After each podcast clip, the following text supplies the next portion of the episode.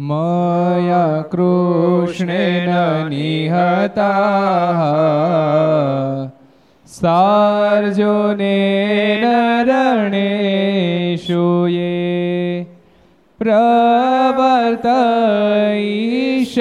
प्रवर्तयिष्यन्त्यसुरा स्ते त्वधर्मं यदाक्षितो धर्मदेव तदा भक्ताद् अहं नारायणो मुनिः जनिषे कौशले देशे भूमहि समगो द्विजः मोनिशापनृतं प्राप्ता नृषिंसात् तथोद्धवम् ततो वीतासुरेभ्योऽहं सद्धर्मां स्थापयान् સધર્મામ સ્થાપયાન જય બોલો સ્વામિનારાયણ ભગવાનની જય શ્રી હરિ કૃષ્ણ મહારાજની જય રાધારમણ દેવની શ્રી લક્ષ્મી નારાયણ દેવની જય નરે નારાયણ દેવની શ્રી ગોપીનાથજી મહારાજ શ્રી મદન મોહનજી મહારાજની શ્રી કૃષ્ણલાલ કી રામચંદ્ર ભગવાન કી જય કાષ્ટભંજન દેવ ઓમ નમઃ પાર્વતી પતય હર હર મહાદેવ હર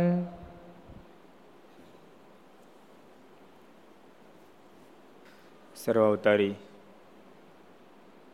ઈષ્ટદેવ ભગવાન સ્વામિનારાયણ મહાપ્રભુના સાનિધ્યમાં તીર્થધામ સરદારના આંગણે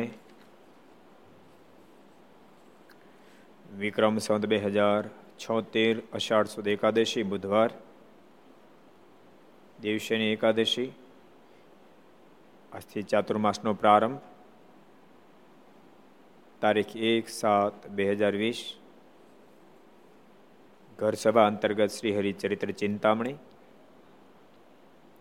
લક્ષ ચેનલ, કર્તવ્ય ચેનલ સરદાર કથા યુટ્યુબ, લક્ષ યુટ્યુબ કર્તવ્ય યુટ્યુબ વગેરેના માધ્યમથી ઘેર બેસી ઘર સભાનો લાભ લેતા સર્વે ભાઈ ભક્તો જાજકન જય સ્વામિનારાયણ. જય શ્રી કૃષ્ણ. જય શ્રી રામ જય હિન્દ. જય ભારત. પવિત્ર એકાદશીનું પર્વ. કાલે તો પાસે ઠાકોરજીની કૃપા પારણામાં. અંતર ક્યારેક ક્યારેક એકાદશી આવી જોઈએ. જેથી કરીને જેમણે સાધનાઓ તપ કર્યા, એનો મહિમા આપણને સમજાય. આપણે તો એક દિવસનો ઉપવાસ. મહારાજે ચાર ચાર મહિના સુધી એક પૈકી ઊભા રહી અને સાધના કરી. જો કે એને શું સાધના કરવું? પણ આપણને દેખાડ્યું. આપણે શીખડાવવા માટે. ઉલ્લાશ્રમ કોણ કોણ અમે ગયું? હું યાદ કરો તો?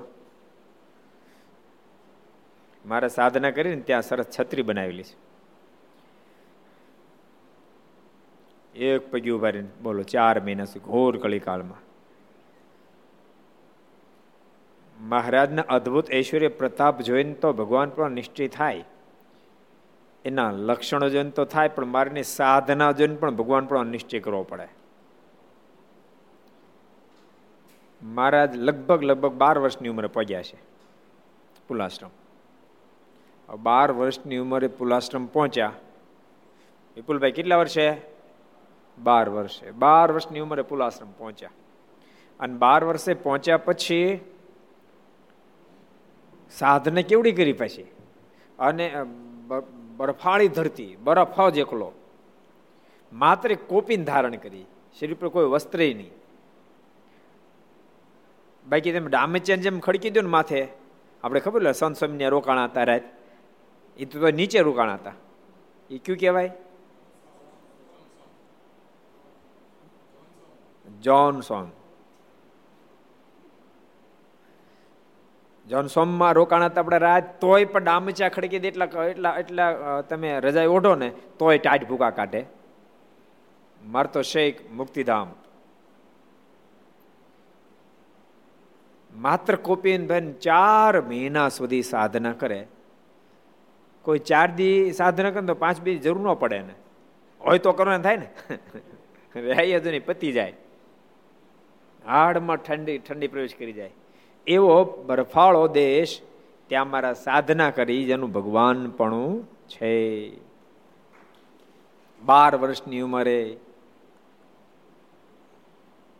એટલે મહારાજ એક તો સાધના દેખાડીને મહારાજ કે સાધના મારો નિશ્ચય પણ કરાવતા જાઓ. સાધના તો કરાય, પણ સાથે સાથે પોતાનો સપનો નિશ્ચય પણ મહારાજ કરાય હું સ્વયં ભગવાન છું. જેથી કરીને કરી શકું છું. તમે આ રસ્તે પાછા એટલા બધા મારી જેટલા નહીં હાલતા. મહારાજ કે હું કહું એમ કહું મેં કીધું એમ નહીં કરતા મહેરબાની નહીં તો પતી જાઓ. એક ફેરી છે ને ને સંત સ્વામી છે ને કહેતા હતા. જોન સોમ જે સંત સ્વામી કહેતા હતા. એ કે એક ફેરી સાંખ્યો કે બહેનો છે ને આવ્યા અહીંયા. એ કે અમારે છે ને મહારાજના ચાર મહિના સાધના કરી અમારે એક મહિનો ચાંદ્રાણી કરવા જવું છે. અને ત્યાં ઉપર ઉપર મહારાજે રોકાયા ત્યાં ધર્મશાળા છે. એની ચાવી સ્વામી પાસે રહે. એટલે કે અમને ચાવી આપો ને તમારે ત્યાં ચાંદ્રાણી કરું. એટલે સ્વામી કે વાંધો નહીં. ચાવી આપી, બીજી દી પાછા આવ્યા. સ્વામી કે કેમ પાછા આવ્યો? તો ન્યા ક્યાં ચાંદ્રાણી કર્યા દેવું સ્વામી કે ટાટ ભૂકા કાઢે માણ એક દાડો કાઢ્યો કે. મરી જાય ને કે ચાંદ્રાણી પૂરું થાય, પેલા અમે પૂરા થઈ જાય કે. એવી ધરતી પર મહારાજે ચાર ચાર મહિના સુધી જોરદાર સાધના કરી. અદભુત સાધના કરી. આપણે તો એકાદશી એક દિવસ હોય. આજના દિવસ ઉપવાસ આજના જેવો ઉપવાસ હોય, ત્યારે તપના મહત્તાની ખબર પડે.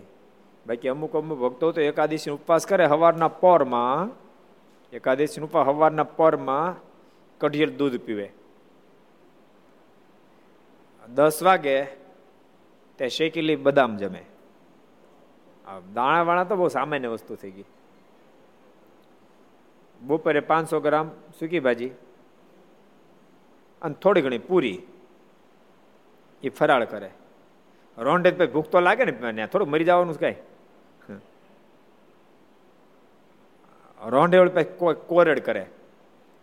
સાંજે વળી પાછું ચૂરણ તળે. અને હુતા હુતા કે આ તો તૂટી ગયા કે ઉપવાસ તો સવારે વહેલા જરાક પારણે વ્યવસ્થા કરજો, બોલો. એને નો વાંધો આવે.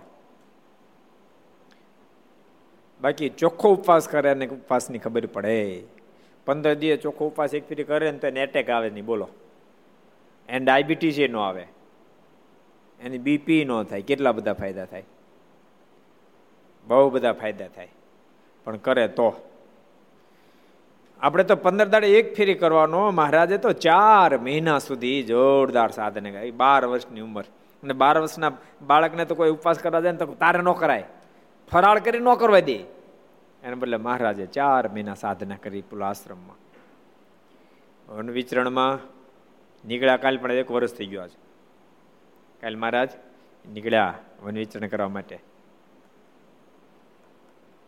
ક્યારે નીકળ્યા હતા વન વિચરણમાં મહારાજ? સંવંત અઢારસો ને ઓગણપચાસ. અષાઢ સુદ દસમે ને દિવસે મહારાજ નીકળ્યા. અને ગુજરાતની ધરતી ઉપર આવીને મહારાજ પછી સમાધિ પ્રકરણ બહુ ચલાવી. કાલે પછી સમાધિની વાત થઈ ગયા આપણે. સમાધિ બહુ ચલાવી. એમાં બે સમાધિના પ્રકરણ આપણે જોયા. એક તો અમૃતબાઈને સમાધિ લાગી. એ પ્રસંગ આપણે જોયો હતો અને જ્યાં મારે જતે ત્યાં જઈને પેંડા લઈ આવ્યા, અમૃતભાઈ. અને બધાને આપ્યા. એ પ્રસંગ આપણે જોયો હતો. અને બીજી ફેરી શેરડીના માંદળિયા અને બોર પ્રસાદી લઈ આવ્યા.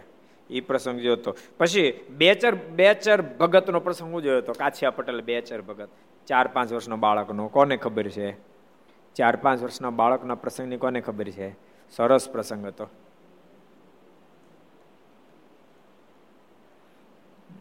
સર્વમંગલ ભગત કહો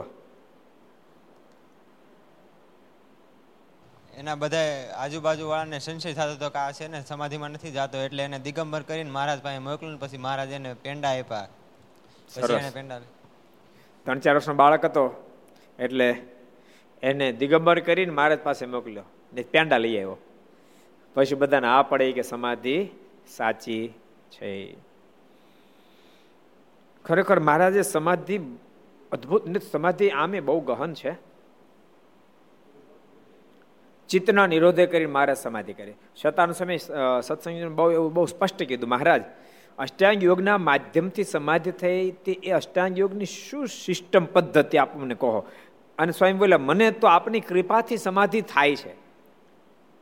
સત્સંગીમાં સ્વામી બોલ્યા કે, મને તો આપની કૃપાથી સમાધિ થાય પણ અષ્ટાંગ યોગના માધ્યમથી કેવી રીતે સમાધિ થાય? એ આપ મને બતાવો.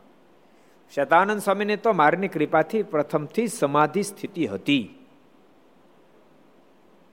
અને એટલે તો એક ફેરી જો ને મહારાજ ક્યાં જતા હતા ભૂજ તેરા ગામ જતા તેરા ગામ વચ્ચે ધમડકા કે મારા રોકાણા. અને પછી મારે ત્યાંથી વિદાય થયા. છ મહિને પાછા તેરાથી આવ્યા. તેરાથી રિટર્ન આવ્યા. રિટર્ન આવ્યા એટલે મારા છ મહિના સુધી ત્યાં બહુ બહુ નિષ્ઠાની બધી વાતો કરી છ મહિને રિટર્ન આવ્યા. એટલે જે ગામમાં મહારાજ ગયા, પેલી ફરી જાતા જ ઉતરે ત્યાં જ ઉતર્યા. એટલે ભક્તો મારે કે, મહારાજ, આપણી પાસે ઘણા બધા સંતો એકાદ સાધુને મુકતા ગયા તો મારે સત્સંગ કેટલું બધું સુખ આવત? કથા વાર્તાને કેટલું બધું સુખ આવત? મારે એકને જ મુકતા ગયા છીએ. મારે કે, મહારાજ, કોણ છે? મારે કે સદાનંદ સ્વામી, ક્યાં છે? મારે કે, ઘરમાં ધ્યાન કરતા તો ઓગલામ બેઠા બેઠા. અરે મહારાજ, અમે તો ઘરમાં ઘાસ ભરી દીધું.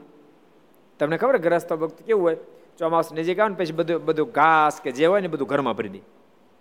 ને તો વરસાદ પલાળી દે એટલે. અમે તો ઘરમાં ભરી દીધું. મારે કે જલ્દી બહાર કાઢો બહાર કાઢો. અમારા સાધુ ઘરમાં બેઠા છે. ઘાસ બહાર કાઢ્યું સમય સમાધિ બેઠા કેટલા મહિના પછી? છ મહિના પછી. છ મહિના પછી. આ હિન્દુસ્તાનની આધ્યાત્મિક સદ્ધરતા. આ યોગની અંદર પણ આ બધી પદ્ધતિ બતાવી છે. એ ભારતમાં શક્ય બની શકે યોગના માધ્યમથી. ભગવાનના સુખમાં ડૂબી ગયા, છ મહિને સ્વામીને જગ, સમાધિમાંથી જગાડ્યા. એવી મોટી શતાનંદ સ્વામીની સ્થિતિ હતી એટલે મારાના સમકાલીન સમયમાં સમાધિ પ્રકરણ બહુ હતું. આજે સમાધિની વાત બીજી આવે છે. વળી એક ગામ, વડોદરામાં એક સ્વાની ત્રિકમનો દીકરો દયાળીએ નામે હતો, તેને હંમેશા સમાધિ થતી. વડોદરામાં બહુ સમાધિઓ થઈ. તે એક દિવસ સમાધિ કરીને જ્યાં મહારાજ હતા, ત્યાં ગયો. તે વખતે હજારો દેવતાઓ મારના દર્શન કરવા આવેલા. ને તેની આગળ મહારાજે વાત કરી છે પૃથ્વી પર નરનારાયણ દેવની મૂર્તિઓ પધરાવવા અમે વિચાર કરીએ છીએ. હજી અમદાવાદનું મંદિર બન્યું નહોતું, એટલે ભુજનું ન જ બન્યું હોય. કારણ કે પહેલું અમદાવાદનું બન્યું, પછી ભુજનું બન્યું. અમદાવાદનું ક્યારે બન્યું? પ્રતિષ્ઠા ક્યારે થઈ? કોને ખબર છે? અમદાવાદના મંદિરની પ્રતિષ્ઠા ક્યારે થઈ? અમદાવાદ મંદિરની પ્રતિષ્ઠા ક્યારે થઈ? હરિચરણદાસજી કહો લ્યો. અઢારસો અઠ્યોતેર ફાગણ સુધી ત્રીજ. અઢારસો અઠ્યોતેર ફાગણ સુદ ત્રીજ. તો પછી ભુજની ક્યારે થઈ? ભુજની ક્યારે થઈ? અઠ્યોતેરમાં થઈ તો દીપ કયો? સવંત અઢારસો ઓગણએસી વૈશાખ સુદ પાંચમ. સંવંત અઢારસો ઓગણએસી વૈશાખ સુદ પાંચમ. આ બે જગ્યાએ મારે નરનાણ દેવની સ્થાપના કરી છે. એટલે મહારાજ ત્રિકમભાઈના દીકરા દયાળજીને સમાધિ થઈ, ત્યાં એને દેખાણું ઘણા બધા દેવતા આવ્યા હતા અને મહારાજ એની પાસે વાત કરતા હતા કે આપણે નરનારાયણ દેવની સ્થાપના કરવી છે. પૃથ્વી પર નરનારાયણ દેવની મૂર્તિઓ પધરાવવા અમે વિચાર કરીએ છીએ. ત્યારે સર્વે દેવતાઓ બોલ્યા છે, બહુ સારું મહારાજ, તે તો ભરતખંડના રાજા છે માટે તેમની મૂર્તિ જરૂર પધરાવો. મહારાજ તો બહુ સારું થાય. કારણ કે નરનારાયણ દેવ એટલે ભરતખંડના રાજા છે. ગુજરાતમાં મને એમ છે લગભગ આપણા મંદિર સિવાય ક્યાંય નરનારાયણ દેવની સ્થાપના નહીં હોય. ગુજરાતમાં. બદ્રીનારાયણમાં છે, પણ ગુજરાતમાં નહીં હોય. મહારાજે ગુજરાતની ધરતી ઉપર નરનારાયણ દેવની સ્થાપના કરી. અને કરવી જોઈએ ને મહારાજ બોલ્યા, મહારાજ કે કે નરનારાયણ દેવ એ તપ કરે છે. શું કામ કરે છે તો ભારત દેશના જે મનુષ્યો છે એના સુખને માટે કરે છે. કારણ કે મહારાજ બધાને માટે ભારત બધા તક ના. એમાં ભગવાનના ભગતને માટે કરે. કેટલા વચનામું છે? કોણ કહે છે? કેટલા વચનામું છે? કેટલા વચનામૃત છે? સુર સંગતદાસજી કોજી સોળમું. શાનું પણ સોળમું સોળમાં ઘણા બધા છે? સારંગપુરનું. સારંગપુરનું સોળમું. કારણ કે પ્રથમનું સોળમાં આવે મધ્યનું સોળમાં આવે વડતાલનું સોળમું આવે, સારંગપુરનું સોળમું આવે, પછી અંત્યનું સોળમું આવે, લોયાનું સોળમું આવે. પણ સારંગપુરના સોળમાં મહારાજે આ વાત કરી છે. મહારાજ કે આપણે નરનારાયણ દેવની સ્થાપના કરવી છે ગુજરાતની ધરતી પર ધરતી પર મહારાજે નરનારાયણ દેવની મૂર્તિઓ પધરાવી અને ભરતખંડના રાજા હતા, તો એ બિરુદને સાર્થક કરાયું. માટે તેમની મૂર્તિ જરૂર પધરાવો. તે બધી વાત દયાળજીએ સમાધિ મતે જાગીને કહી. તથા ત્યાં જે દેવતાઓ જોયેલા, તેના નામ તથા રૂપ પણ કયા. તે સાંભળીને સૌ આશ્ચર્ય પામ્યા. વળી એક દિવસ દયાળજીને તેને બાપે કહ્યું છે, તું ધારણામાં દા અત્યારે મહારાજ પાસે તો એક માળા લેતો આવજે. ફ્રી ઓફ આવે ને હાવ. ફ્રી ઓફ ચાર્જ તો જ્યારે જાણ ત્યારે માળા લેતો આવજે કે. તે સમયે ઈચ્છારામ અને રણછોડ બોલ્યા છે, અમારે માટે પણ એક એક માળા લેતો આવજે. લે. લાલદાસ અને રૂગનાથ દાસે પણ કહ્યું છે, અમારે બેને માટે એક એક માળા લેતો આવજે. તો અમારે પણ તે ફેરવવાની ઈચ્છા છે. ત્યારે ભગવાન દાસે પણ કહ્યું છે, મારે માટે ગૌમુખી લેતો આવજે. ત્યાં તો વણારસિંહ બોલ્યા છે મહારાજ પાસે મારા વતી વિનંતી કરીને મારા માટે એક બેરખો ને એક માળા લેતો આવજે. લે જાજી વસ્તુ મંગાવી. દયાળજી દયાળજી પાસે. જેમ રાજકોટ જતા કોઈ કે મારે હાટું પાકી કેરી લેતા આવજો. કોઈ કે સફરજન લેતા આવજો. એવી રીતે વાત કરી, બોલો. મારા પાસે જાઓ તો કોઈ કે માળા લેતા આવજો ગૌમુખી, કોઈ કે બેરખો લેતા આવજો.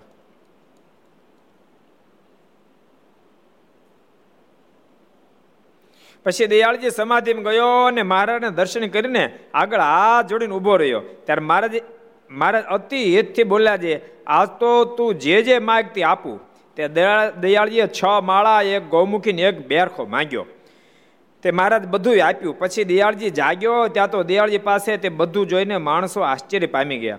પછી જેણે જેવી જોડી જેણે જેવી જાડી જીણી માળા મંગાવી હતી તે પણ પાસે એમ વળી વિગત કરી હતી. તો જાડા પાણી લાવજે, કોઈ ઝીણા પારે લાવજે. જાડી જીણે જે મંગાવી હતી. તે પ્રમાણે તે શરીરને આપી ને ગૌમુખી પણ નૈવી લાવ્યો હતો, તે આપી. આ બધી કૃપા સાધ્ય સમાધિ હતી. કેવી હતી? કૃપા સાધ્ય સમાધિ. જલ્દી લોકોને મનાય નહીં. ભુજના લાધીબાને પણ બહુ સરસ પ્રસંગ છે. એને પણ બહુ સમાધિ હતી. લાધીબાને બહુ નાનપણમાં એના લગ્ન થયેલા. પણ સસરા પક્ષમાં બહુ જ દ્વેષ હતો. બહુ જ હેરાન કરતા લાધીબાને પછી મહારાજે જ કીધું, આ પડતું મૂકો આપણે સંબંધ નથી રાખો. એટલે પછી મારા, કારણ કે પહેલાં બાળપણમાં લગ્ન થતા, પેટે ચાંદલા થતા, આપણે વાત થઈ હતી ને? એમ ધીમે ધીમે કરતા સમાજ એજ્યુકેશન આવ્યું તેમ તેમ ઘણો બદલ્યો. એ પણ એટલું બધું ન બદલી જવું. જે ભક્તો, આપણા હિન્દુ ધર્મમાં જે જે રીતિ રિવાજો વર્ણાશ્રમ ધર્મ પણ કીધા છે, એમાં બહુ મોટો ફાયદો છે. એને કારણે બાળકોની અંદર રૂડા સંસ્કારો બહુ આવે છે. તે દાડે પેટે ચાંદલા પણ થતા હતા. એમાં જો બે જગ્યાએ એક જગ્યાએ દીકરો, એક જગ્યાએ દીકરી આવતો તો ફાઇનલ થાય.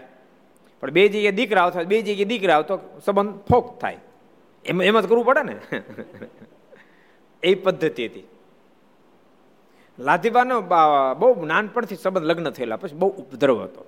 ફક્ત પહેલાં છે ને, મને છે, અત્યારે હશે, પણ અત્યારે તો ઘણો ફરક છે.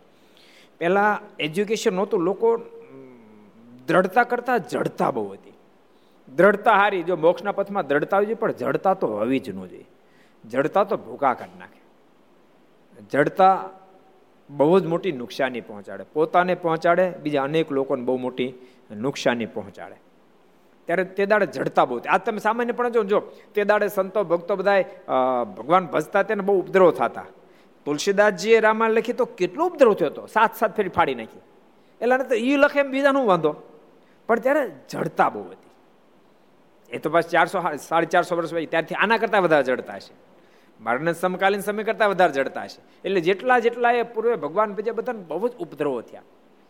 બાય મીરા કેટલા બધા ગુણિયલ હશે, તેમ છતાં કેવડો મોટો ઉપદ્રવ થયો આમ. ઝેર પાવા સુધીના પાવા સુધીના પ્રયાસો થયા એટલે બહુ જડતા હશે. પણ અત્યારે એના પ્રમાણે ઘણું સારું. અત્યારે જો કોઈ ભગવાન ભજવા કોઈ કોઈને રોકે નહીં. જેને ભજવા ભજવા દે. માનો ઘરમાં કદાચ થતું છે પણ એટલે તો બહાર ના એનો ભજવા દે. આખા આખા ના જ બારા મૂકે. એટલી બધી જડતા હતી. એટલે એ વખતે લોકો ભગવાન ભજતાને બહુ વિક્ષેપો થતા છે લાધીબાને પણ બહુ જબરો વિક્ષેપ થયો. કોઈ રીતે ભગવાન ભજવા ન દે? પછી મારા છૂટાછેડા કરાવ્યા. અને મારે કીધું, બોલો, હવે તમારે શું કરવું? બીજા લગ્ન કરો. મારે કે, મહારાજ, મારે તો આપનું ભજન કરવું છે. હવે બીજો કોઈ સંકલ્પ નથી. અને પછી મારું ભજન કરતા કરતા મૂળી રામાનંદ સ્વામીના શિષ્ય હતા લાધીબા પણ એટલી સ્થિતિ બંધાણી લાધીબાની સમાધિ સ્થિતિ પ્રાપ્ત થઈ. એક દાડો મહારાજ બરાબર ભુજ પધારેલા અને લાધીબા બારના દર્શન કરવા માટે આવ્યા. એ વખતે બે ચાર જણા દ્વિશીલા બેઠા હતા. એના મનમાં એમ કે આ લાધી છે, હવે નાની ઉંમરમાં એને છૂટાછેડા લીધા તે પવિત્ર જીવન તો કેમ જીવતી એવા સંકલ્પ થયા? મારને દેખાડું તો કે લાધીબાઈની સ્થિતિ શું છે? એટલે મહારાજે લાધીબા જ્યારે મારે દર્શન કરવા માટે મારે એના પર અમી દ્રષ્ટિ ફેંકીને લાધીબાને લાગી સમાધિ. અને સમાધિ લાગી, પછી મહારાજ કે કેટલાકના મનમાં સંકલ્પ થતા હશે કે લાધીબાઈની સમાધિ ખોટી છે. મહારાજ કે આના હાથ ઉપર દેવતા મૂકો તો. અને લાધીબાના હાથ ઉપર દેવતા મૂક્યા. અને તેમ છતાં લાધીબાની સમાધિ જ્યારે ન ઉતરી, ત્યારે પેલા દેશીલા લોકો જે હતા, એણે મારને કીધું આનો જલ્દી તમે દેવતા હાથ ઉપરથી લઈ લો કૃપાનાથ હાથ હળગી જશે. અમારા ગુના માફ કરો, અમે સ્વીકારીએ છીએ. લાધીબાઈની સમાધિ સાચી અને એનું જીવન પણ પવિત્ર છે. એવા લાધીબા હતા. મહારાજ મય જીવન બની ગયેલું. અને ભગવાન મય જ્યારે જીવન બને, ત્યારે સ્થિતિ બંધાય. એમને સ્થિતિ ન બંધાય. જેમ જેમ ભગવાનમય જીવન બનતું જાય, તેમ તેમ સ્થિતિ ઓટોમેટિક બંધાતી જાય. વિદ્યાર્થી જ્યારે એ અભ્યાસ કરતો ત્યારે એ મય બની જાય. ત્યારે વિદ્યાર્થી સાચાર્થમાં વિદ્યાર્થી બની જાય અને ખૂબ જ સારા પર્સન્ટેજ લાવી શકે. એટલે કોઈ પણ વસ્તુમાં એ મય તમે બની જાઓ, ત્યારે જ એ ગુણો આવે, ત્યાં સુધી ગુણો આવે નહીં. પરમાત્મા તો દિવ્ય ગુણનો ખજાનો છે. પણ એ મય જેટલું જેટલું બનાવે તેટલા પરમાત્માના ગુણ તે ભક્તમાં આવે છે. એ વિના ભક્તમાં ભગવાનના ગુણ આવે નહીં. એટલે જેમ ભગવાનમય બને તેમ તેમ ભગવાનના ગુણ ભક્તમાં આવે છે. લાધીબાને અંદર એવા ગુણ આવ્યા ભગવાન મય હતા, ખૂબ મારનું ભજન કરતા એટલે એ વખતે કૃપા સાધ્ય સમાધિ હતી. અને ભગવાન પ્રગટ બિરાજતા ત્યારે એ મય થવું બહુ સરળ હોય. કારણ કે ભગવાન કાંઈ સમય ઉત્સવ કરતા હોય ને એમાં કાંઈક મારે લીલા કરે, હાથનું લટકું કરે એ એ ભૂલાય નહીં. ભૂલ્યું પણ ભૂલાય નહીં. લંડનમાં અમે ચાર પાંચ વર્ષ પહેલાં હતા ને ત્યારે હું નામ? જ્ઞાન જીવનદાસ સ્વામીના શિષ્ય વિરસદવાળા હું નામ? હા, અરુણ કાકા મને બહુ સરસ વાત કરી. મને કહે કે, મને જ્ઞાન જીવનદાસ સ્વામી, વિરસદવાળા બહુ સમર્થ સાધુ થયા. એમના શિષ્ય, એટલે મને સ્વામી કહેતા હતા કે હું જ્યારે નાનો હતો ને, ત્યારે મારા દાદા એવું કહેતા હતા કે મહારાજે જ્યારે પુષ્પદોલોત્સવ વડતાલમાં કરાવ્યો, ત્યારે પુષ્પદોલોત્સવમાં ગયેલું નાનો હતો કે મારા દાદા કેવું નાનો હતો. અને ત્યારે પુષ્પદોલોત્સવમાં ગયો. આઠ દસ વર્ષની મારી ઉંમર. અને જ્ઞાન બાગની અંદર હિંડોળો જ્યારે આંબલે બાંધ્યો નિષ્કળ સ્વામીનો બનાવેલો બાર બારનો હિંડોળો. અને પછી મહારાજ એ હિંડોળાની અંદર સોનાની પિચકારીની અંદર પ્રવેશ કર્યો અને મારા બાર રૂપ ધારણ કર્યા. મારા દાદા કહેતા કે, મને સ્વામી કીધું કે બાર રૂપ મહારાજ ધારણ કર્યા. અને પછી મહારાજ પિચકારી રંગે રેમ્યા પછી મારા છડી હાથમાં લીધી અને છડી લઈ બાર રૂપે.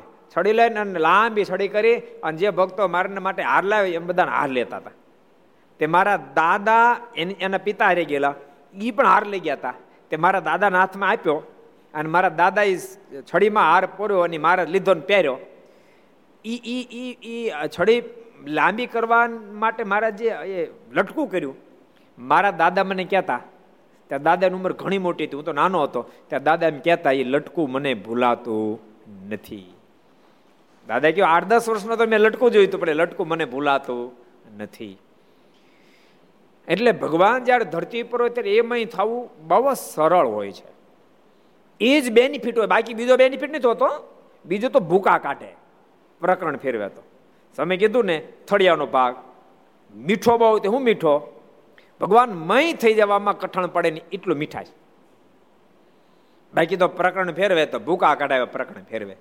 તાટ પહેરવા, લાજુ કાઢવી. જ્યાં કૂતરોનો અવાજ ન સંભળાય, એવી સીમમાં રહેવું. કાંઈ ઓથાર ન લેવો. અને એકલા રહેવું. એટલે એ તો બધું બહુ થળિયાનો ભાગ. કઠણ, પણ એની અંદર એક જ મોજ શું? તો મહારાજ, મય બનવું જરાય કઠણ પડે નહીં. એ એક મોટો લાભ હતો. એટલે એ ચિત્તની વૃત્તિ એમાં એમાં ઓતપ્રોત થઈ જતી અને સમાધિઓ તાબડતોબ લાગી જતી હતી. મારા કૃપા સાધ્ય હતા ને. આમ સમાધિઓ કરાવે. માણાને કરાવે, પશુને કરાવે. મારા ગઢપુર બિરાજતા હતા. અને ત્યાં રોજ ચણ નખાય ચકલ્યાઓને પારેવાના એક દાડો કોણ જાણે મહારાજ આવ્યા બહાર અને એવા બધા મોજમાં મહારાજ ખોબા ભરી ભરી મને નાખવા. ચણ નાખવા માટે હજારો પારેવડા પંખીઓ બધા આવ્યા. અને મારે ખૂબ ચણ નાખી. અને એ બધા ચણ ઉડી ગયા. મારાને પ્રશ્ન કર્યો, મહારાજ, હવે આ બધા શું થાય મારે કે, બધા કચ્છમાં જન્મ ધારણ કરશે. આ બધા પંખેડાઓ કચ્છમાં જન્મ ધારણ કરશે. અને એ ચણતા ચણતા પહેલાં તો એને સમાધિ લાગી ગઈ. પછી મારા ચપટી વગેરે ઉડી ગયા. આ બધા કચ્છમાં જન્મ ધારણ કરશે. એમાંથી કેટલા અમારા સાધુ થાય ને કેટલાક અમારા હરિભક્તો થશે. અમારું ભજન કરીને અંતે મારા ધામને પામશે. એટલે પંખીડાઓને પણ સમાધિ થાય. એટલે સરળતા બહુ જ હોય જ્યારે પરમાત્મા ધરતી પર બિરાજતા હોય ત્યારે. નહીં તો વાંદરા કોઈને વશ થાય. વાંદરા કોઈને વશ થાય. કોઈ દી વશ થાય. એક રાજાના મનમાં એમ ભ્રાંતિ થઈ ગઈ, તે વાંદરો મન વશ થઈ ગયો. વાંદરો મન વશ થઈ ગયો. બધાએ કીધું, મહારાજા નો વશ થક, ના, મને વશ છે કે. અને શિવમ રાખ્યો. અને રાજા હોય ને ત્યારે વાંદરો છે ને, કોઈ માણા આગો પાછો ન ફરકે, રાજાને કોઈ વિક્ષેપ ખુલ્લી તલવાર લઈને બેહે. મેઘદાડો ઘટના ઘટી. એક માખી આવી અને રાજાને નાક ઉપર બેઠી. વાંદરી ઉડાડી. પાછા એને બેઠી, બીજ ફીર ઉડાડી, પાછા એને બેઠી ત્રીજ ફીર ઉડાડી.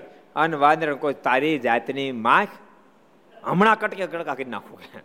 ઉપાડીને માખ નાકો ઉપાડીને તલવાર જી ગઈ માખ તો ઉડી ગઈ. રાજાને પૂરો કરી નાખ્યો. એટલે વાંદરાને વાંદરાને કોઈ નો વશ કર્યા ગયા પણ પ્રભુ રાઘવે વશ કર્યા. ભગવાન રામને આધીન વાંદરા બની ગયા. અઢાર પદ્મ દળ વાંદરા. વશ ભગવાનને આધીન. ભગવાન ખબરદાર. નથી કાંઈ કરવું તો નીચે બેસી જાય. પણ શું કામ એ ભગવાન પ્રગટ બિરાજતા હોય? એટલે એની અંદર સહજ એવું ખેંચાણ હોય, એને વશ થઈ જાય. કૃષ્ણ અવતારમાં પણ વાંદરા વશ હતા. જ્યારે ભગવાન કૃષ્ણ માખણ બધું ચોરી આવે ને પેલા મિત્રોને ખવડાવે. અને ખાતા વધે પછી ગાયોને ખવડાવે. તોય વધે ને પછી વાંદરાને ખવડાવે. કોઈ કીધું, પા, વાંદરાને હું કામ ખવડાવતો? રામ અવતારમાં કામ બહુ લાગ્યા હતા. વાંદરાને પ્રભુ ખવડાવે. એટલે ભગવાન જ્યારે ધરતી પર બિરાજતા હોય ત્યારે સમાધિ એટલે સરળ થઈ જાય. એ સ્વરૂપના લટકાય પણ જીવાત્મા માટે મોક્ષ કરતલ બની જાય. અત્યારે એટલું સરળ ન બને. જો કે પછી મહારાજે કેન્સલ કરી નાખ્યું. આધાર સમય ગ્રંથમાં લખ્યું. મહારાજ કે અત્યાર સુધી સમાધિ થઈ આજથી મેં સમાધિ પ્રકરણ બંધ કરીએ છીએ. હવે કોઈને સમાધિ થશે નહીં. અને હવે પણ હવે પછી કોઈ સમાધિની વાત કરે, તો એને દંભ અને પાખંડ સમજ્યો. હવે પછી સમાધિ થશે અને એવું આધારણ સમયના ગ્રંથમાં મહારાજ પોતે બોલ્યા છે. એટલે ભગવાન જ્યારે પ્રગટ બિરાજતા ત્યારે સમાધિ બહુ સહજ હોય. પણ તેમ છતાંય ભગવાન એ બતાવે છે કે મારા કૃપાથી સમાધિ થાય. પણ તેમ છતાં તમારે સાવધાન તો બનવું જ પડે. શેખજીની સમાધિ થતી હતી નથી થતી? જે ભક્તો, ક્યારેક ક્યારેક મુમુક્ષ બહુ જ મોક્ષના ખપવાળો હોય. તેમ છતાં આ દુનિયાનો પવન વાયરો, વાહ વાહનો એમાં વાહ, વાહનો વાયરો. બલબલાને ફગાઈ દે. શેખજી કોણ હતા ખબર કોઈને? કોણ હતા શેખજી? કોઈ કહે છે શેખજી મૂળ કોણ હતા? કોઈને ખબર છે? કયો મુકુંદ ભગત? લ્યો.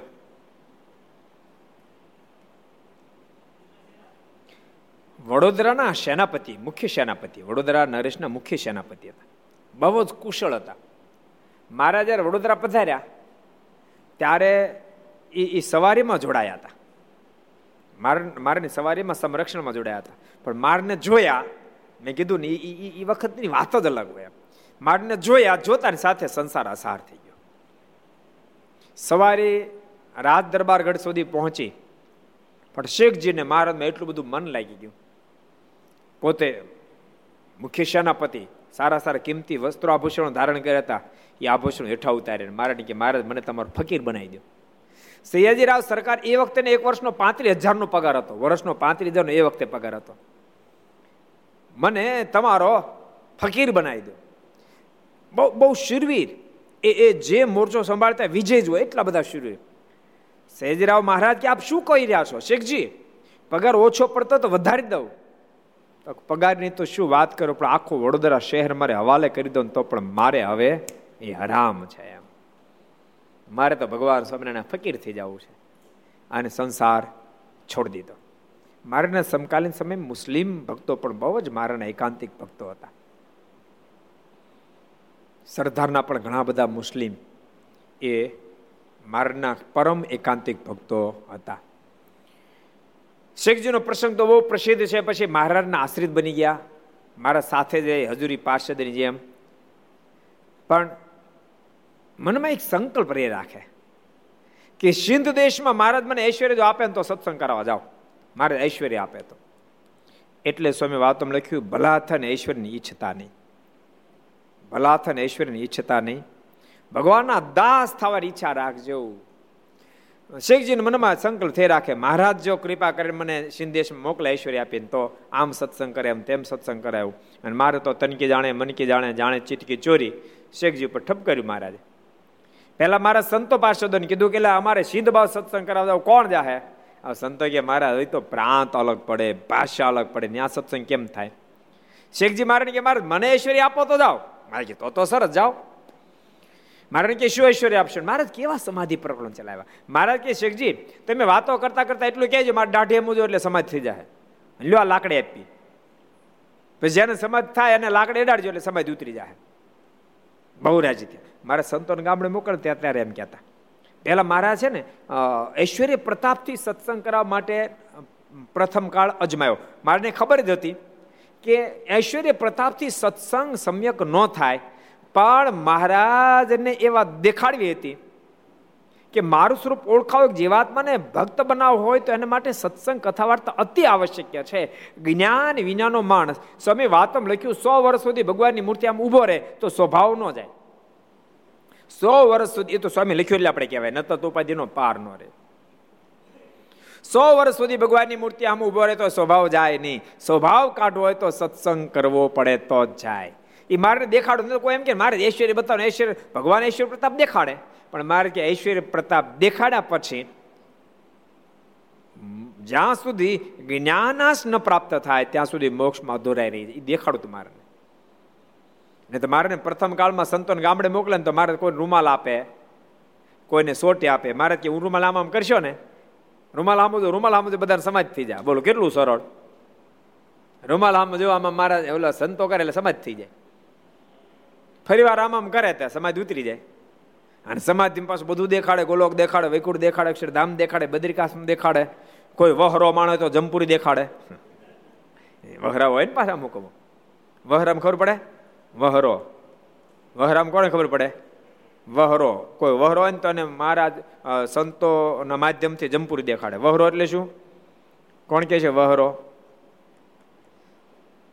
હરિભક્તમ કોને ખબર? વિદ્યાર્થીને વહરો. નામની તો વહરો. સાધુજી અંદાજે કહી દો વહરો. વાયડો. વાયડા કરતા થોડુંક થોડુંક આખું પાછું કરવું પડશે. કોણે કરશે આખું પાછું? હરિચંદાજી કહો. વહરાની વાત છે. માથા ભારે માણસ. માથા ભારે. માથા ભારે અને વાયડો બેન ભેગું કરવું પડશે. મિક્સ કરવું પડશે જી વાયડો હોય સાથે સાથે તાકાતવાળો હોય.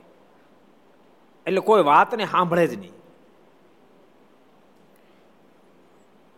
વહરો માથા ભારે વાયડો હજી એક શબ્દ કાંક એના માટે સ્પેશિયલ મૂકવા છે. કોણ કહે છે? કોણ કઈ નવો શબ્દ આ યાદ આવે? કયો તો જયદીપ? અવળ ચંડો અવળ ચંડો હા હવે બરાબર થયો. અવરચણ અવડું જ પકડે. કોઈ એમ કહે ને કે ભાઈ, ભગવાન ભજ, તો મુક્તિની પ્રાપ્તિ થાય ભગવાનની ભજને, તો જમપુરીમાં જાય અન્ય જમના તો મારી મેં તોડી નાખશે. એમ કોઈ સાધુ સંતો કે તો કોણે જોઈ જમપુરી? કોણે જોયું છે અક્ષરધામ? આ બધી વાતો છે, ખોટી. આ બધા સાધુ ગપગોળા હાકી મૂક્યા છે. પોતાના પેટ ભરવા હાટું. આવી વાતો કરે. એને કહેવાય અવળચંડો, વહરો. સંતોને જરૂર પડે આમાં રૂમાલ કરે ને તો કોઈને ગોલક દેખાડે, વૈકુંઠ દેખાડે બદ્રિકાશ્રમ દેખાડે, અક્ષરધામ દેખાડે, વહરો એને જમપુરી પણ દેખાડે. અને જમના દૂતો મારી મારી બુકા કાઢે. જેથી કરીને સત્સંગી થાય. પણ તોય પાછો ભૂલી જાય. પણ જ્ઞાનાસ્થી એકવાર જો ભગવાન ઓળખાઈ જાય તો પછી કોઈ કાળે ભગવાન છૂટે નહીં. ઇન્દ્રિયો, અંતસ્કરણ અને જીવ. ચમત્કાર ઐશ્વર્યથી ઇન્દ્રિયોમાં સત્સંગ થાય, અંતકરણ સુધી જાય, પણ જીવ સુધી જાય નહીં. જ્યારે જ્ઞાનાસ્થી જીવ સુધી સત્સંગ પહોંચી જાય, પછી એને સત્સંગ કોઈ છોડાવી શકે એટલે મારે એ દેખાડવું હતું, ઐશ્વર્ય પ્રતાપના માધ્યમથી, એટલે તમારે દક્ષિણધામમાં વાત કરી હતી ને ગોપાલ સ્વામી કીધું જ તું, કે મહારાજ, આપ એકલા પધારો, આપ ઐશ્વર્ય પ્રતાપથી બધું કરી શકશો. મહારાજ કે અમારે એકલા નથી જવું, સ્વામી અમે જાશું કોઈ એમને, ભગવાન તરીકે માનશે નહીં. મારે કે મારે શું ન મને? આપ ઐશ્વર્ય પ્રતાપ દેખાડો બધા માને. મારે કે અમે ઐશ્વર્ય પ્રતાપ દેખાડશું. પણ અમને પછી ક્યારેક ક્યારેક માનુષી લીલા કરવાનું મન થાય ને, તો વળી પાછો એનો સંશય થઈ જાય પણ સ્વામી, તમે જો અક્ષરધામમાંથી કાફલો સાથે આવશો અને તમે એક એક જીવાત્માને મારા જ્ઞાન આપશો, તો પછી કોઈ પ્રકારનો સંશય રહેશે નહીં. માટે આપ સાથે આવો. મારે કાફલો લઈને આવેલા. એટલે મારે દેખાડવું હતું. કે ઐશ્વર્ય પ્રતાપ એકલાથી સત્સંગ થઈ શકે નહીં. કારણ કે ઐશ્વર્ય તો ગમે દેખાડે. ઐશ્વર્ય તો ગમે દેખાડે. એવું થોડું ભગવાન દેખાડી શકે. યાદ રાખજો. ભગવાને જેને જેને ઐશ્વર્ય સામર્થ્ય આપી એ બધા ઐશ્વર્ય દેખાડે. એને સાધના કે એની અંદર સામર્થ્ય તો ઐશ્વર્ય તો દેખાડે. પણ એથી કરીને નિશ્ચય થાય ને પાછો ટળી પણ જાય. પણ જ્ઞાનાસથી જો થાય તો કોઈ દી ટળે નહીં. એટલે શેખજીને સંકલ્પ હતો. તે મહારાજે કીધું, જાઓ તમને આપ્યું ઐશ્વર્ય. તમારે દાઢિયામાં જોઈએ. લાગશે સમાધિ. લાકડું ઠેબ ઉડાડશો. સમાધિ ઉતરી જાહે. પણ તમારા માટે ચાર કાયદા. જો યાદ રાખજો, ગમે તેટલી ઊંચાઈ સુધી પહોંચે, પણ ભગવાન સિવાય બધાને કાયદા લાગુ પડે. માને નિયમ બધાને લાગુ પડે. એક ભગવાન જ એવા જેને કોઈ નિયમ લાગુ પડે નહીં. બાકી ગમે એટલી મોટી બ્રહ્મ, બ્રહ્મિષ્ઠ સ્થિતિને પામેલા પુરુષને પણ કાયદો લાગુ પડે. હા, એને શરીરનું અનુસંધાન નથી, તો એને કાયદો લાગુ નથી પડતો. તો એને કાયદો લાગુ નથી પડતો, પણ જેવા એ દેહમાં આવે, તરત એને કાયદો લાગુ પડે. જેમ માણસ ઊંઘમાં જાય તો કાયદો લાગુ નથી પડતો. દાખલા તરીકે ઊંઘમાં માણસ જાય, સંતો છે, સંતોને જે નિયમ છે અષ્ટ પ્રકારે ધન નારીનો ત્યાગ રાખો. પણ મને ઊંઘમાં ગયો હોય ત્યારે કદાચ કોઈ નારી બાજુ ઊભી હોય તો એને એને કાયદો લાગુ નથી પડતો. પણ જાગે તો તરત કાયદો લાગુ પડે.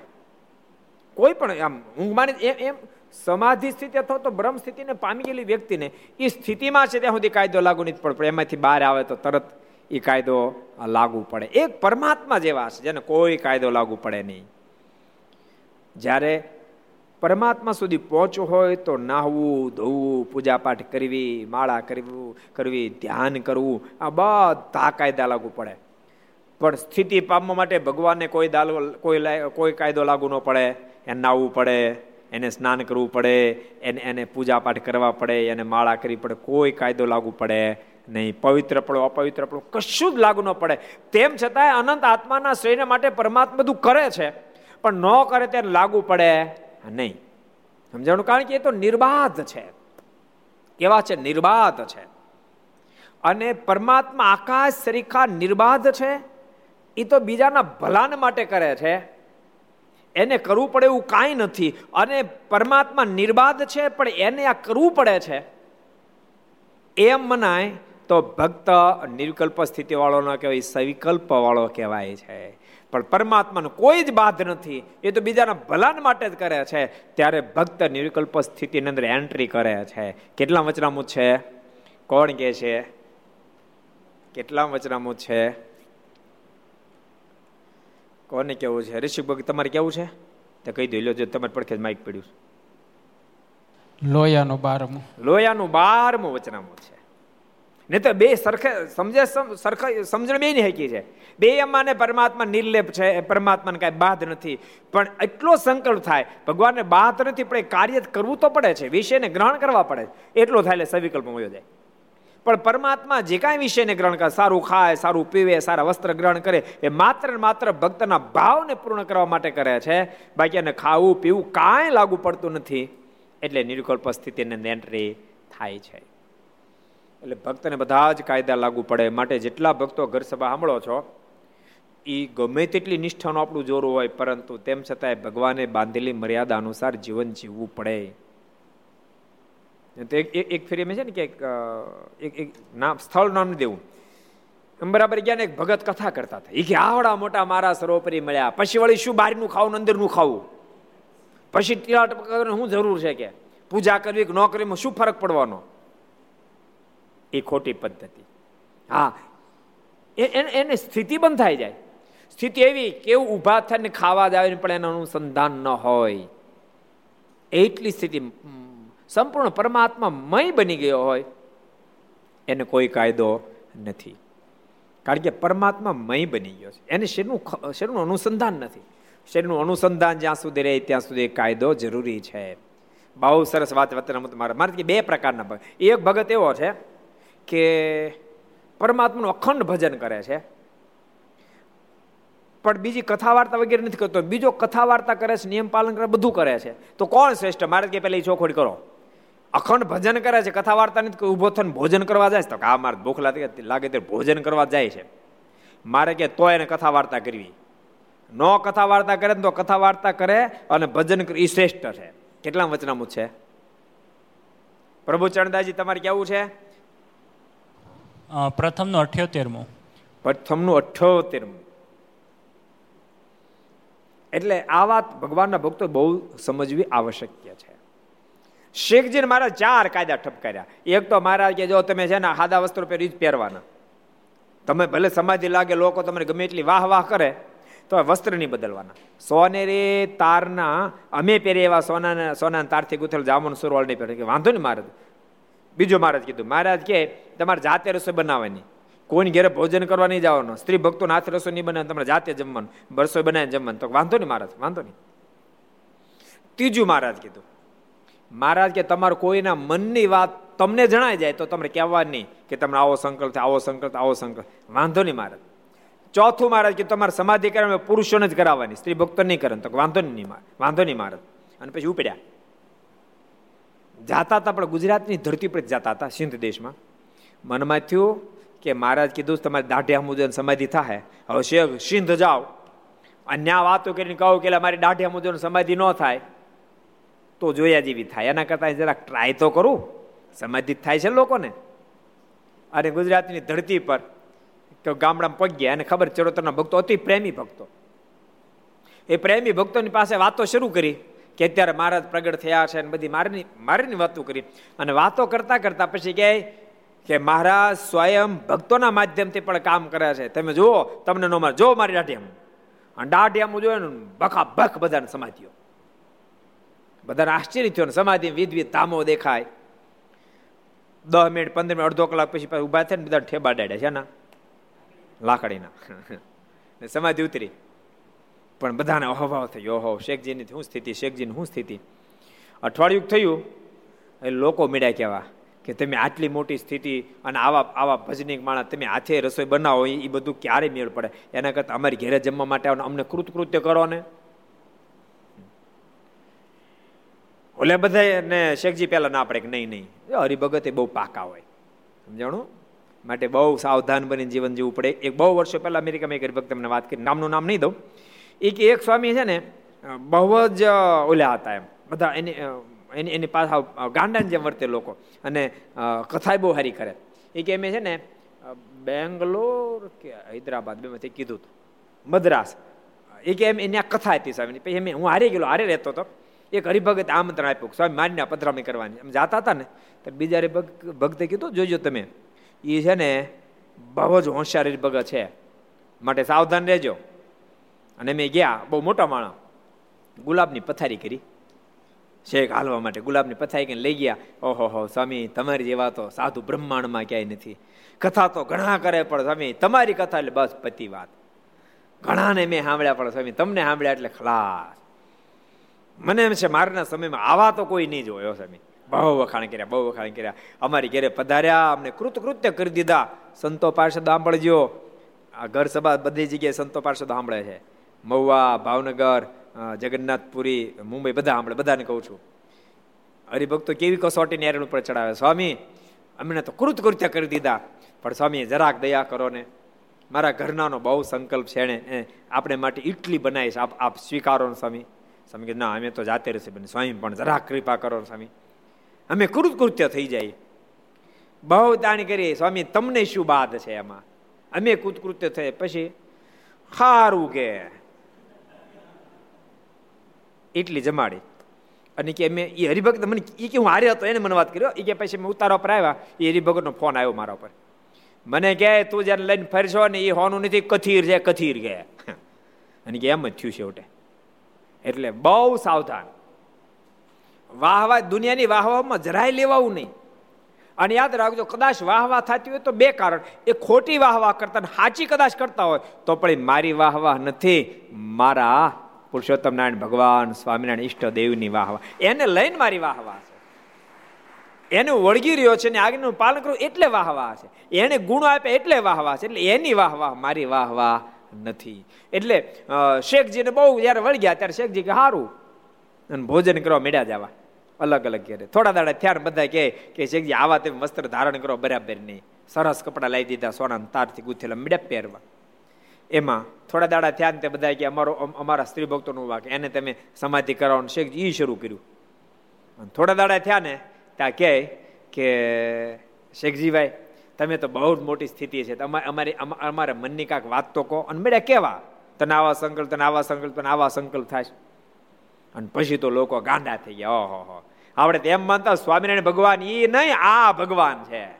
આ શેખજી ભગવાન. અને સ્વામિનારાયણ સ્વામિનારાયણ સ્વામિનારાયણ ભજન થતું હતું. એનજીએ શેખજી શેખજી શેખજી ભજન શરૂ થયું. પણ એ ખરેખરા ભગતો એના મનમાં થયો ખોટું થયું. અને ત્યાંથી સીધા ભાગ્યા. આવ્યા મહારાજ પાસે.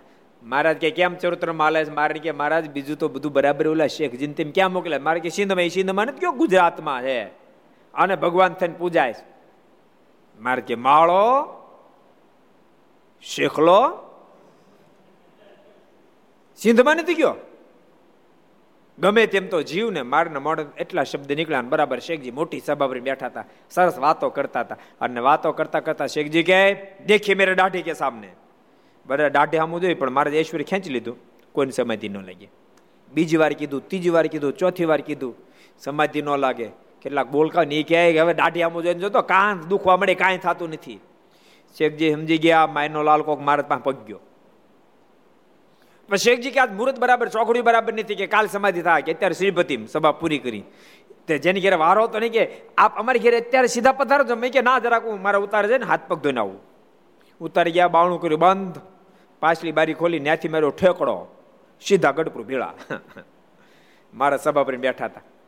અને સભા મેન્ટી કરી. મહારાજ કે, પધારો પધારો, શેખજી, ભગવાન, પધારો પધારો.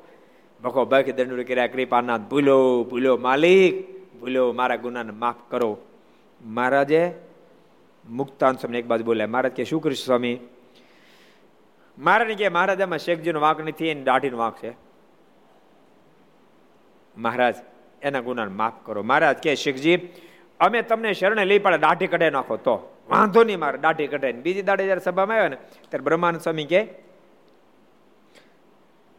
શેખજી, દાઢી ક્યાં ગઈ? સુરા ખાતે કે સ્વામી, તમે પણ આવીને આવી વાતો કરો. તમને ખબર નથી, અક્ષરધામની સીડી નથી ગોઠવી હતી. તે લોકો બહુ ગયા ને એમાં ઘહારો બહુ લાગ્યો. એમાં દાઢી ઘસાઈ ગઈ. ત્યારે શેખજીના મોઢામાં શબ્દ નીકળ્યા, તમારા વચન તો બહુ કઠણ પડે છે, પણ મોક્ષ આ ભગવાન સ્વામિનારાયણની પાસે માન્યો છે.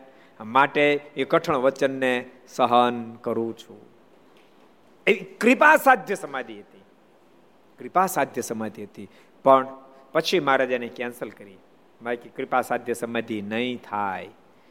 મારે એ દેખાડ્યું, ઐશ્વર્ય પ્રતાપે કરીને સત્સંગ કરાવવા આવતો ન થાય, પણ જ્ઞાનના માધ્યમથી સત્સંગ થાય ને કોઈ ટળાવી શકે નહીં. એ મારે પ્રસ્થાપન કરવું હતું. છ માળા લઈ કેટલી? દયાળજી છ માળા લઈ છ માળા, એક બેરખો ને ગૌમુખી લઈ આવ્યા. બધાને આપી. અને દયાળજીની પાસે બધું જોઈને માણસો આશ્ચર્ય પામી ગયા. પછી જેણે જેવી જાડી ઝીણી માળા મંગાવી હતી તે પ્રમાણે તે શરણ આપી ને ગૌમુખી પણ નવી લાવ્યો હતો તે આપી. તે પછી જ્યારે દયાળજી સમાધિમાં ગયા ત્યારે મહારાજ ફરીવાર સમાધિમાં ગયા. મહારાજે તેને ચાર જામફળ આપ્યા. વળી કોઈક દિવસ કેળા આપે ને કોઈક દિવસ બદ્રીના ફળ જે બોર તે આપે ને કોઈક દિવસ પેંડા તથા પતાસા, સાકર કે શ્રીફળ આપે. એમ અનંત વસ્તુ તે સમાધિમાંથી લાવતા લાવતો હતો. પણ એક દિવસ તો શ્રીજી મહારાજ પોતે તે દયાળજીને ઘેર પધારીને થાળ જમી ગયા. ક્યારેક મહારાજ જામફળ આપે, ક્યારેક કેળા આપે, ક્યારેક પેંડા આપે, ક્યારેક શ્રીફળ આપે, પતાસ આપે, સાકર આપે, એ બધું લઈને દયાળજી આવતા. અને જોઈને બધાને આશ્ચર્ય થતા. એક દાડો જમવા માટે પધારે. તે ઘણા હરિજનોએ નજરે દીઠા અને એક દિવસ તો દયાળજીની માળાને રૂપું ચોરાણું હતું. તે કોઈને હાથ આવે તેમ નહોતું. પછી દયાળજી સમાધિ કરીને મહારાજ પાસે ગયા ત્યારે મહારાજ કહ્યું આજ તો તારી ગઈ ચીજ આપીએ. એમ કહીને એ જ માળા અને એ જ રૂપ આપ્યું. તો દયાળજી જાગ્યો, ત્યારે સૌએ જોયું ને આશ્ચર્ય પામ્યા. આવો આવો પ્રતાપ મારા સમાધિના માધ્યમથી દયાળજીના જન્મમાં દેખાડતા હતા. પણ આજે પવિત્ર એકાદશીનો દિવસ છે. મોટા મોટી એકાદશી, ત્રણ માની એક એકાદશી છે. મોટા મોટી ત્રણ એકાદશી કઈ? કોણ કહે છે ત્રણ એકાદશી મોટી કઈ? એક તો આજની. એક તો મેં કહી દીધી બે તમારે કહેવાની. કયો ખુશાલ ભગત? બીજી કે કઈ બે મોટી? ભાદરવા સુધી એકાદશી અને કારતક સુધી એકાદશી. અને ત્રીજી કઈ? આજની અષાઢ સુધી એકાદશી. અષાઢ સુધી. એક અષાઢ સુધી બીજી ભાદરવા સુધી ને ત્રીજી કાર્તિક સુધી. ત્રણ એકાદશી મોટી એટલે ત્રણ એકાદશી મોજ જ કરવાની છે એની ભજનની. બાકી દેહને તો મોજ હોય જ નહીં. ત્રણ એકાદશી નિર્જળા કરવાનું વિધાન છે કોઈને બહુ તકલીફ હોય તો પાણી સુધીની છૂટ આપી દીધી છે. તકલીફ હોય તો પાણી પી શકે. જે રાત જેને ઉપવાસ કરે, હવારના પોરમાં પારણા કરશે એનું કેમ થાય? આનંદ સ્વામી હવારના પોરમાં પારણા કરશે બોલાઈ ગયું મારે. હવે શું કરવાનું? ફરાળ ના કરવાના. એટલે આજે ત્રણ એકાદશી માની આજ મોટી એકાદશી છે, અષાઢ સુધી એકાદશી. એટલે ભગવાનના ભક્તો, આપણે એકાદશીઓનો મહિમાનું એક કીર્તન સાંભળી લઈએ અને પછી કથાને વિરામ આપશું. તો આવો આપણે એક સુંદર એકાદશીનું કીર્તન બોલી અને સભાને વિરામ આપશું.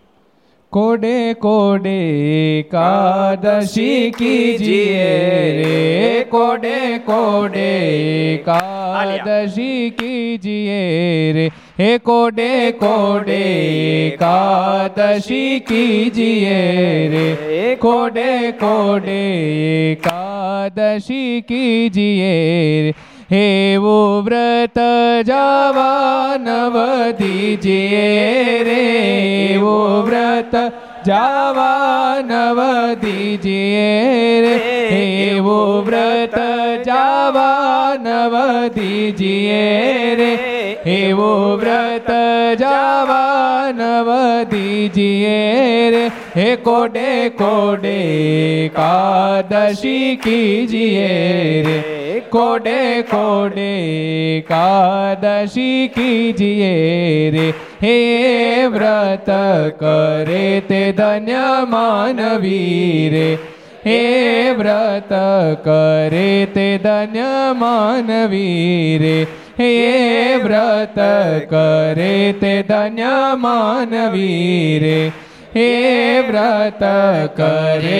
ધન્ય માનવી રે હે વ્રત કરે તે ધન્ય માનવી રે હે તે તો નાયો કોટી કવાર જાનવી રે તે તો નાયો કોટી કવાર જાનવી રે હે તે તો નાયો કોટી કવાર જાનવી રે તે તો નાયો કોટી કવાર જાનવી હે કોડે કોડે એકાદશી કીજીએ. હે જેણે વચન પ્રમાણે વ્રત આદરું રે હે જેણે વચન પ્રમાણે વ્રત આદરું રે હે જેણે વચન પ્રમાણે વ્રત આદરું રે હે જેણે વચન પ્રમાણે વ્રત આદરું રે હે તેણે કારજ પોતાનું સરવે કર્યું રે. તેણે કારજ પોતાનું સરવે કર્યું રે. હે તેણે કારજ પોતાનું સરવે કર્યું રે. તેણે કારજ પોતાનું સર્વે કરો રે. હે કોડે કોડે એકાદશી કીજીએ રે. હે કોડે કોડે એકાદશી કીજીએ રે. હેનો મહિમા મુનિવર ગાય છે રે. હેનો મહિમા મુનિવર ગાય છે રે. હેનો મહિમા મુનિવર ગાય છે રે. હેનો મહિમા મુનિવર ગાય છે રે. હે અવિનાશી માળાનો ઉપાય છે રે. હે અવિનાશી માળાનો ઉપાય છે રે. હે અવિનાશી માળાનો ઉપાય છે રે. અવિનાશી માળાનો ઉપાય છે રે. હે કોડે કોડે એકાદશી કીજીએ રે. હે કોડે કોડે એકાદશી કીજીએ રે. હે બ્રહ્માનંદ કહે, એ હરી રહ્યા વસી રે. હે બ્રહ્માનંદ કહે, એ હરી રહ્યા વસી રે બ્રહ્માનંદ કહે એ હરી રહ્યા વસી રે હે બ્રહ્માનંદ કહે એ હરી રહ્યા વસી રે હે કીધી ઉદ્ધવ પ્રમાણે કાદશી રે કીધી ઉદ્ધવ પ્રમાણે કાદશી રે હે કીધી ઉદ્ધવ પ્રમાણે કાદશી રે કીધી ઉદ્ધવ પ્રમાણે કાદશી રે હે કોડે કોડે કાદશી एकादशी कीजिए रे कोडे कोडे एकादशी कीजिए रे कोडे कोडे एकादशी कीजिए रे कोडे कोडे एकादशी कीजिए रे कोडे कोडे एकादशी कीजिए रे कोडे कोडे एकादशी कीजिए સ્વામિનારાયણ ભગવાનની જય એ શબ્દોની સાથે આવો આપણે અહીંયા પાંચ મિનિટ ધૂન કરશું. આવો પાંચ મિનિટ ધૂન. સ્વામી નારાયણ નારાયણ નારાયણ. સ્વામી નારાયણ નારાયણ નારાયણ. સ્વામી નારાયણ નારાયણ નારાયણ. સ્વામી નારાયણ નારાયણ નારાયણ. સ્વામી નારાયણ સ્વામી નારાયણ. સ્વામી નારાયણ સ્વામી નારાયણ.